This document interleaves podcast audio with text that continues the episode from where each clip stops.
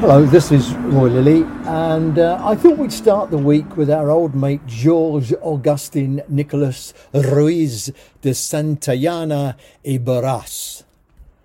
About that, eh? he said something that I thought was worth repeating, and we'll know him better as the philosopher George Santayana, and for giving us the phrase, those who cannot remember the past are condemned to repeat it. From his book, 1905 he wrote it, called The Life of Reason. I suspect there will be more than a few PPE graduates who'll know all about him. It came to mind uh, after a week of listening to exhausted NHS workers on the airwaves telling us how dreadful things are in the NHS and how they've never seen anything like it. They probably haven't. Well, I have.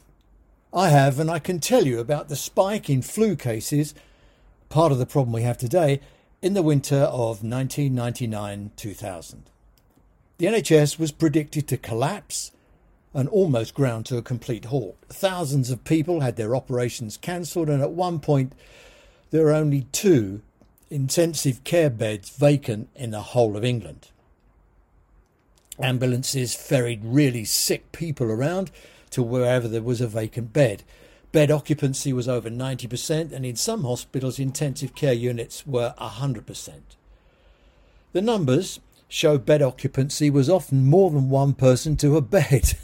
I know it sounds comical, but the stark fact was that that's how they counted the beds overnight at that time. And when people died, they just made room for another person, a very poorly patient. Sydney flu, it was called, swung a wrecking ball through the NHS, and it, and it prompted Tony Blair to launch a national plan to save the NHS.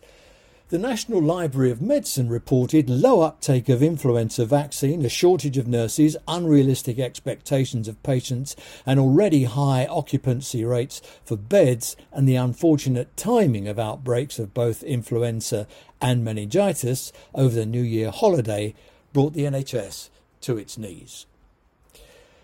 The Public Health Laboratory Service warned that vaccine uptake in 1996-7 was only 44% amongst elderly patients and only 12.5% amongst younger patients at risk.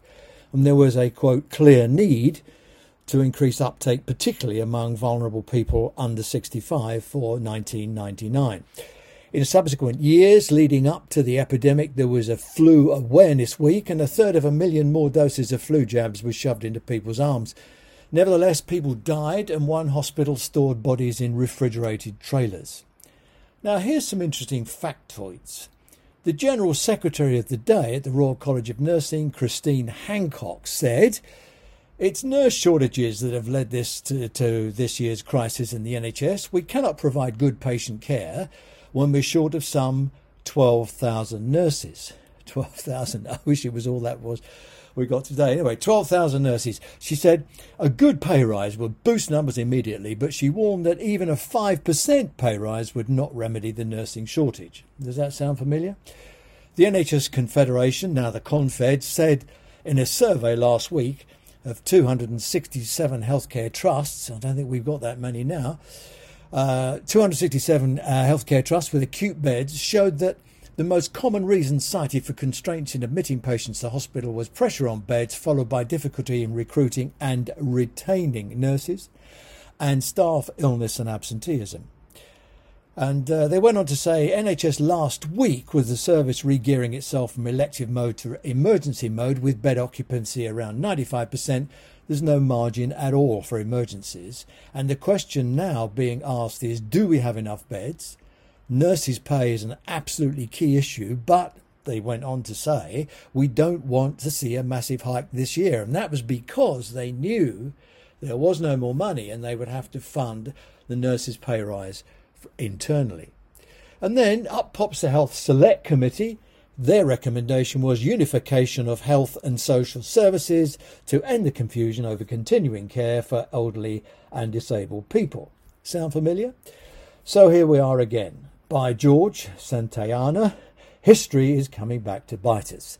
The NHS is run at the behest of politicians, and the NHS runs behind them, trying to make sense of their decisions, neglect, ignorance, and stupidity, all of what we are experiencing now was foreseeable, was avoid- avoidable, and is unnecessary.